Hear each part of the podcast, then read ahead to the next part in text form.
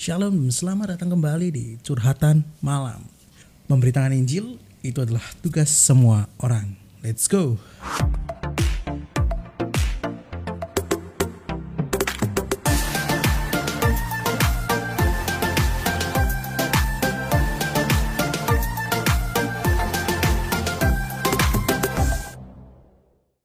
Curhatan malam hari ini kita akan berbicara tentang Kristen bawaan.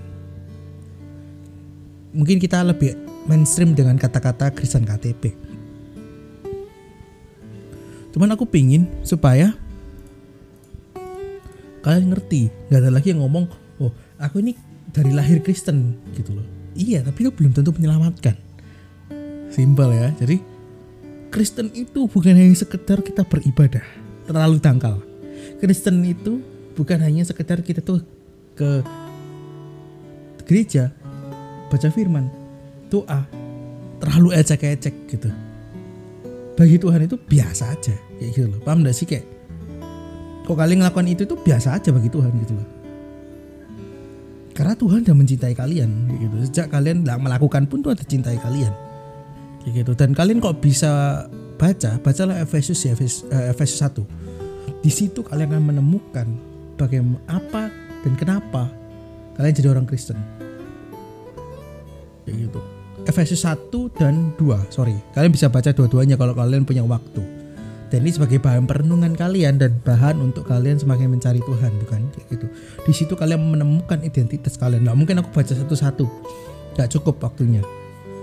Tapi di sini aku mau kasih tahu bahwa kalian itu dipilih sebelum memilih. Jadi kok kalian memilih, yes, Yesus satu Tuhan dan Juru Selamatku, itu karena perencanaan Tuhan, saudara. Itu karena memang itu free will. Yes, ini free will. Kita mau mau mendalami enggak, mau mendalami atau enggak itu free will. Cuman ada perencanaan Tuhan yang sudah Tuhan set. Yaitu Tuhan memilih dulu kalian. Dan Dia mencari kalian. Yes, itu intinya. Tinggal pada saat kita dicari, kita mau memilih atau enggak itu bebas. Kayak gitu. Di range-range umur mungkin sebelas atau mungkin mulai puberti ya, sampai mungkin umur dua puluh lima dua puluh empat gitu. Itu di waktu-waktu gimana kita tuh mencari jati diri kita. Dan itu di situ kita banyak banget goyahnya.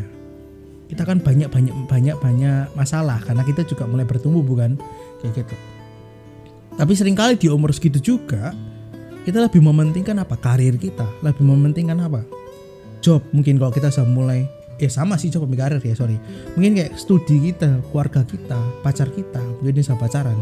Terus um, anything, apapun yang kalian, hobi misalnya, games misalnya, fokusnya kemana-mana. Tapi sebenarnya hal yang paling penting di umur-umur seperti itu adalah bagaimana kita mulai membangun dan diperkenalkan Kristus. Karena orang itu bukan gak mau, tapi gak kenal. Maksudnya apa? Ya pokoknya kamu ke gereja ya. Dulu tuh aku pun dapat ajaran kayak gitu.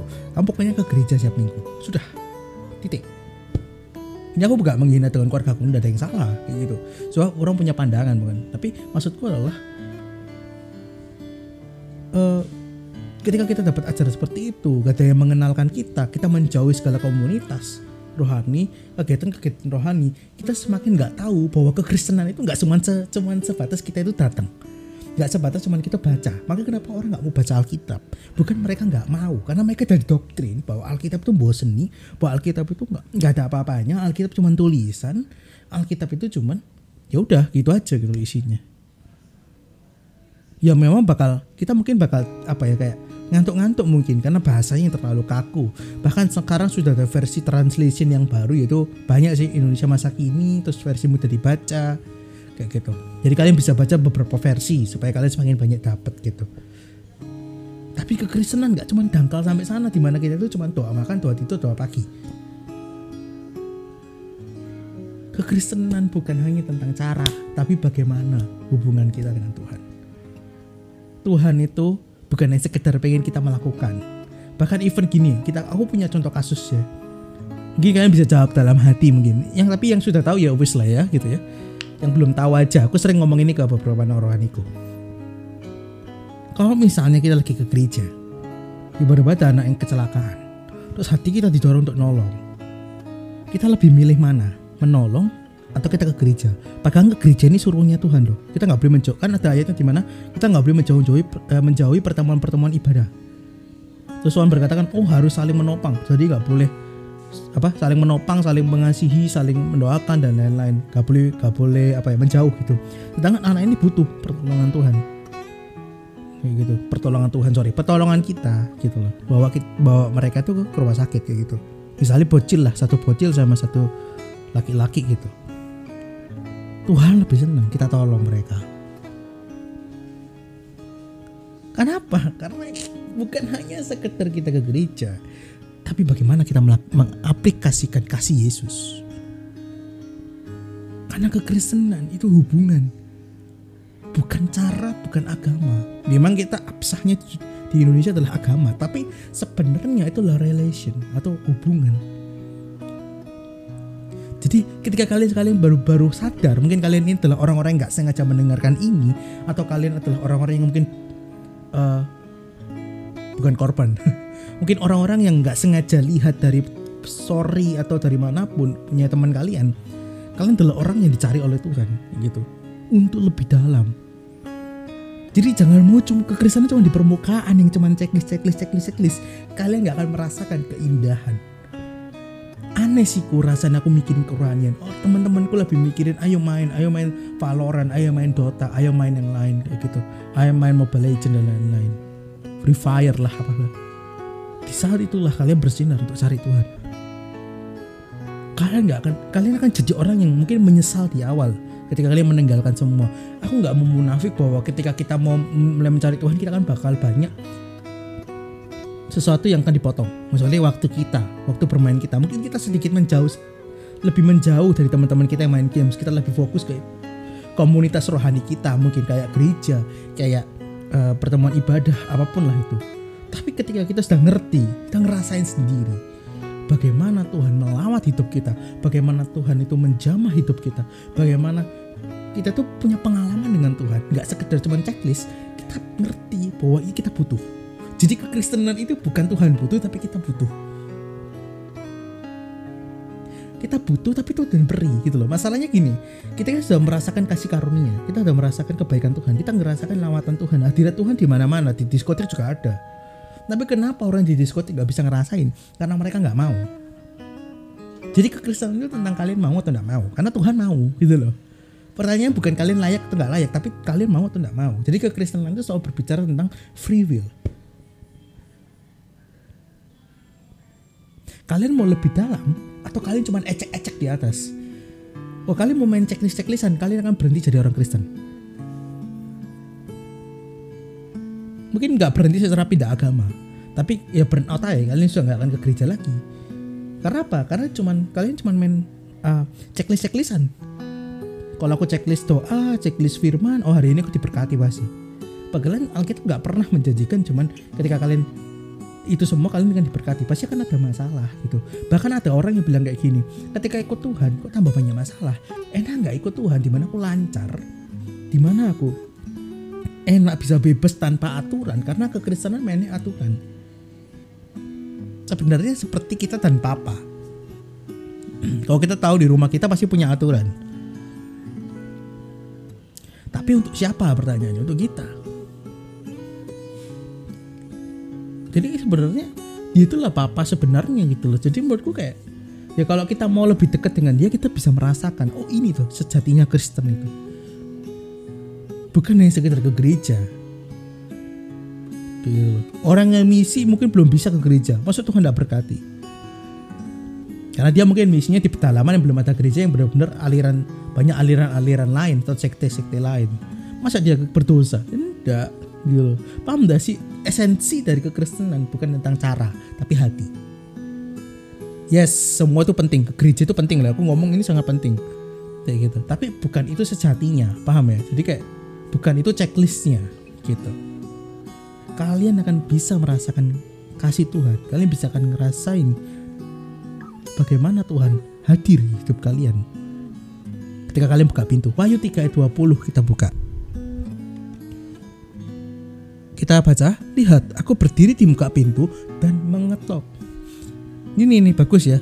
Ketika Tuhan tuh selalu mencari kita, Dia ngetok hati kita. Makanya kenapa tiba-tiba aku pengen deh ke gereja misalnya. Aku pengen deh tiba-tiba worship. Aku pengen deh. Itu bukan berarti kita yang pengen, tapi roh kita yang pengen. Atau kita lagi diketuk hatinya. Ayo datang ke aku. Halo, kamu ada di sini enggak? Kamu buka pintu buat aku enggak? Tok tok tok gitu. Kita diketuk hatinya. Gak mungkin kita ini lagi dugem-dugem enak-enak minum uh, mabuk anggur tiba-tiba, sorry, mabuk alkohol misalnya. Kita tiba-tiba langsung ingat Tuhan. Ya jarang sekali, kecil sekali kayak gitu. Kalau bukan Tuhan sendiri yang cari kita. Jikalau ada orang yang mendengar suaraku dan membukakan pintu, aku akan masuk mendapatkannya. Berarti kita nggak nggak boleh cuman mendengarkan doang kayak oh ya oh ya Tuhan tuh mati kayak salib. Yes yes yes. Tapi bukalah pintu untuk dia masuk dalam hidup kita. Tuhan itu ada di sisi kita. Yes, sekarang kalian dengar di sisi kanan kalian atau di sisi kalian kiri kalian ada Tuhan. Bahkan Roh Kudus dalam hidup kita. Tapi pertanyaannya, kalian mau izinkan dia masuk dalam hidup kalian enggak? Pertanyaan simpel. Kalian izinkan dia masuk enggak dalam hidup kalian?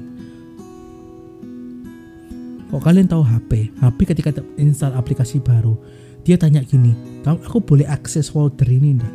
Aku boleh akses uh, teleponmu enggak? Aku boleh akses kontakmu enggak? Ketika kita enggak, enggak beri akses, ya dia nggak nggak kenapa-napa, tapi kamu nggak bisa pakai, kamu nggak bisa ngerasain yang namanya fitur ini karena kamu belum berikan akses kayak gitu. Sama ketika kita nggak izinkan dia masuk, maka kenapa kok kita kok menyembah dia ya biasa aja di gereja?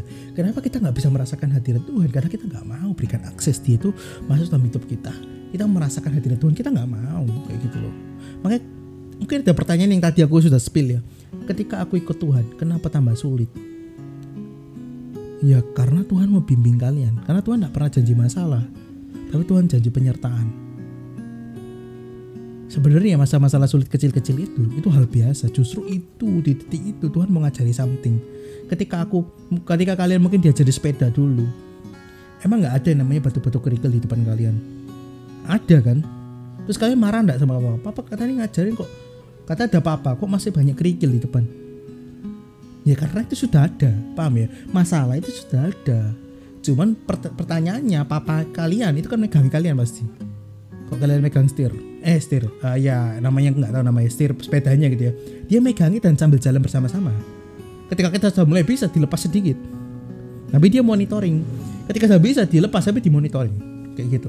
Sama Islam hidup kita juga sama. Kita mungkin ngalami masalah-masalah masalah, tapi dia janji kamu datang ke aku kalau ada masalah. Matius dua puluh delapan ayat sebelas. Ya gitu. Kita ketika kita patah hati, dia mau tuh ada di sisi kita. Dia dekat dengan hati yang patah hati, terremuk jiwanya. Kayak gitu. Pertanyaannya so simpel, kalian mau atau enggak? Kalian berikan akses enggak untuk dia masuk kayak gitu? Atau kalian mau jadi Kristen yang biasa-biasa aja? Sedangkan orang-orang yang gak deket sama Tuhan, orang-orang yang mungkin jauh sama Tuhan, kelihatannya mulus karena dia pasti pakai kekuatannya sendiri kayak gitu. Karena dia masih sadar bahwa kekuatannya hebat. Oke, dia bisa berhati-hati, tapi di saat dia sudah gak kuat, dia jatuh, dia hancurnya separah-parahnya. Dia gak mendoain, tapi hancurnya bisa parah. Karena apa? Karena dia gak tahu harus kemana. Baru kata last choice, baru dia nyawis aku ke gereja. Ya gak salah, tapi ter, sedikit terlambat lah bagi kita kayak gitu. Kenapa gak dari awal gitu? Kenapa harus tunggu sorry ada yang buntung misalnya baru kita percaya Tuhan? Kenapa harus tunggu tua kayak gitu baru kita percaya Tuhan? Kayak gitu lah maksudku. Sesimpel bagaimana kita masih muda kita dipakai Tuhan. Kita bisa ngalamin Tuhan, kasih kebaikan Tuhan. Karena Tuhan mau lebih, maka itu Tuhan pilih kita itu jadi sahabatnya. Bukannya sebagai Tuhan dan umat terlalu jauh relasinya. Tuhan ngomong kita adalah, dia adalah gembalanya, kita doanya masih terlalu jauh. Tuhan berkata, kamulah sahabatku. Di situ kita sahabatnya dia. Dia lebih dekat dengan kita. Ya, bapak dan anak masih ada jarak. Sahabat ada jarak. Kalau aku cerita mungkin bisa lebih banyak ke sahabat daripada keluarga. Dan di situ aku ngerti, oh iya, makanya Tuhan kenapa mau jadi sahabatku. Tuhan bukan hanya sekedar pengen jadi Tuhanku, tapi sebagai sahabatku. Tuhan pengen relasi, bukan agama. Oh doa cara doa seperti ini, eh, apa doa makan seperti ini, doa doa tidur seperti ini. Alah, kau usah doa aja sebagai sahabat kita, sebagai Tuhan kita. Makanya sopan. Tapi kalau di depan tempat yang umum ya ya pasti karena tak formal ya. Tapi kalau misalnya doa pribadi toh hubungan pribadi ya formal. Tuhan terima kasih buat hari ini. Aku seperti ini, hari ini kerja seperti ini gitu. Simple gitu loh. Jadi kayak ya woi sama teman kita. Jadi Tuhan itu bukan sesuatu yang kayak, Tuhan Yesus tuh bukan mau yang kayak di apa ya kayak bukan hanya sekedar mau dijadikan seperti dewa. Tapi dia mau didekati dan kita mau dan sebenarnya dia sudah mendekat ke kita, tinggal kita berikan akses untuk kita dekat ke dia. Makanya kenapa banyak orang yang bunuh diri? Ngomongnya apa? Nggak ada pengharapan. Banyak loh orang-orang bunuh diri seperti itu. Kenapa? Jadi lilit utang, nggak punya, punya lagi pengharapan. Mungkin stres karena skripsi, benar-benar depres, sampai teriak-teriak mungkin. Sorry, sampai kena jiwanya mungkin. Why? Karena mereka nggak tahu mereka harus kemana. Mereka nggak ada menopang secara Kristen maupun sorry, secara apa ya um, komunitas Kristen atau gereja, atau ketika mereka nggak tertanam, ya kemana mereka posisinya gitu loh. Ketika dia nggak sadari bahwa Yesus itu ada dalam hidupnya, dia akan terus pakai kekuatannya dan sampai habis sampai minus, ya udah drop mereka. Bakalan kalau kita ikut Tuhan itu jauh lebih indah, jauh lebih enak. Karena aku aku pegang satu quotes ini yang diberikan oleh pendetaku. Kalau orang Kristen aja masih bisa jatuh, masih bisa nangis. Orang yang sering masuk dalam hadirat Tuhan masih bisa nangis ketika masalah, ketika masih bisa eh, masih bisa jatuh. Apalagi yang nggak dekat sama Tuhan, nggak ada yang menjaga dia, nggak ada yang backup dia. Makanya terimalah dia, bukan hanya sekedar sumber, sumber, sumber, sumber, tapi sebagai Tuhan dan Juru Selamat, sebagai sahabat kita, sebagai Bapa kita, sebagai gembala kita. Percayalah ada perubahan dalam hidupmu. Ya apa caranya yang tadi kalian sudah sebutin? Gereja, baca firman, doa, um, sate, sate pagi malam mungkin. Terserah kalian, selah mungkin. Itu caranya. Tapi hati kalian, kalian harus sadari, iya ya aku udah jauh sama Tuhan. Aku pengen sih, kalian harus punya satu kerinduan, satu kekepo, kekepoan. Tapi bukan suatu pembuktian, paham ya? Jangan bawa argumen ke Tuhan. Maksudnya kayak, Tuhan, buktikan bahwa kamu Tuhan. Aku pengen ngerasain kayak gitu. No, no, no, itu salah. Tapi Tuhan, aku pengen. Jadi haus dan menuntut itu beda. Kalau kita haus, Tuhan, aku pengen sih ngerasain kehadiran-Mu. Tuhan, aku pengen sih, pengen ngerasain sih. Orang itu kok bisa ngerasain? Aku juga kok pengen Tuhan. Bukan untuk iri, tapi kayak pengen juga, haus, tak apa-apa. Tuhan, aku pengen sih. Aku pengen sih dipakai seperti orang ini. Pakailah sesuai kehendak-Mu, Tuhan. Aku pengen banget kayak gitu. Misalnya, aku pengen ngerasain kok orang bisa sampai nangis ya Tuhan. Ah, kenapa sih Tuhan? Pengen tahu aku Tuhan. Aku pengen ngerasain. Lihat, Tuhan kan kasih pelan-pelan. Karena apa?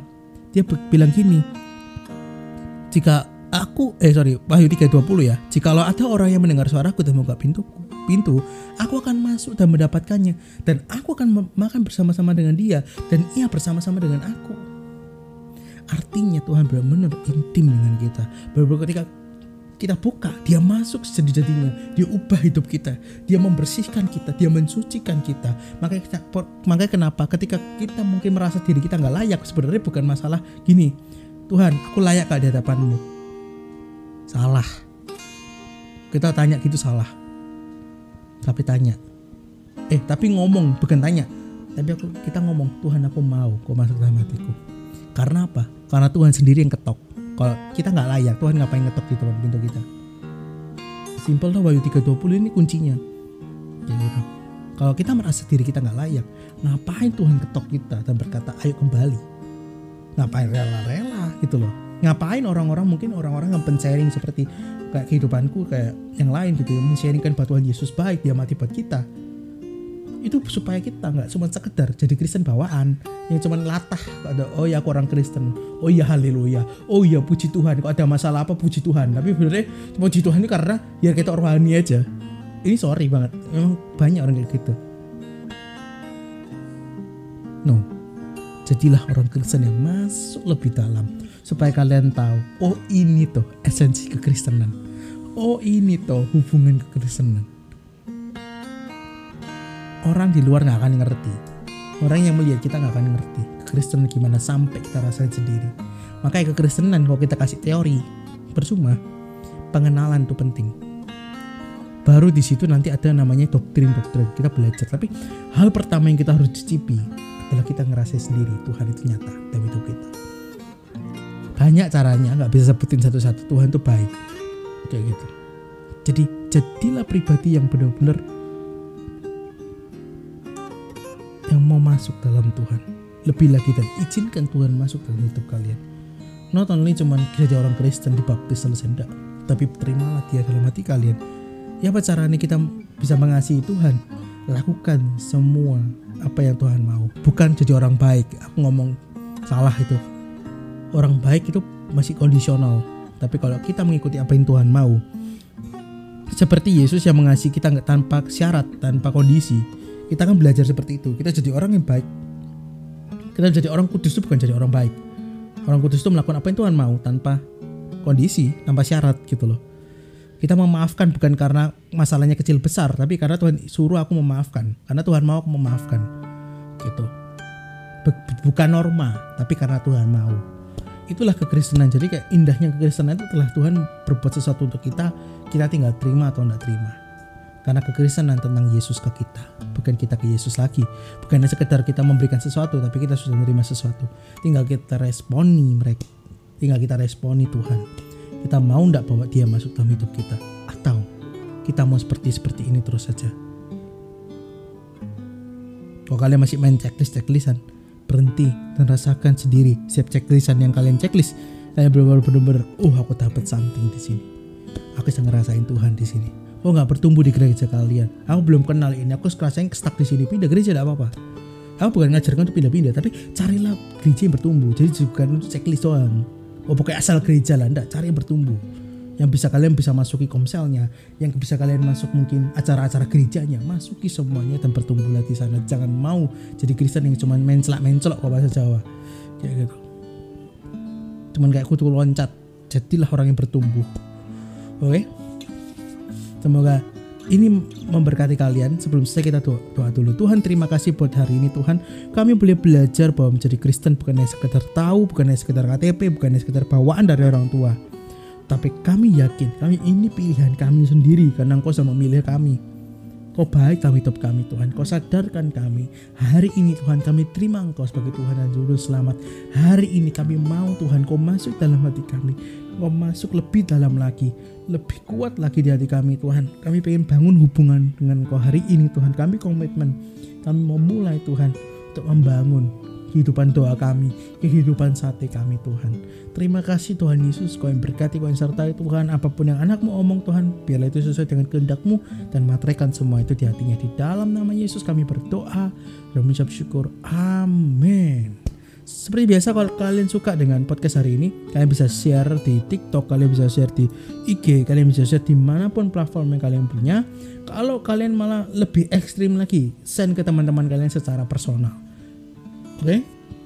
Semoga ini memberkati kalian. See you di episode berikutnya. And God bless you.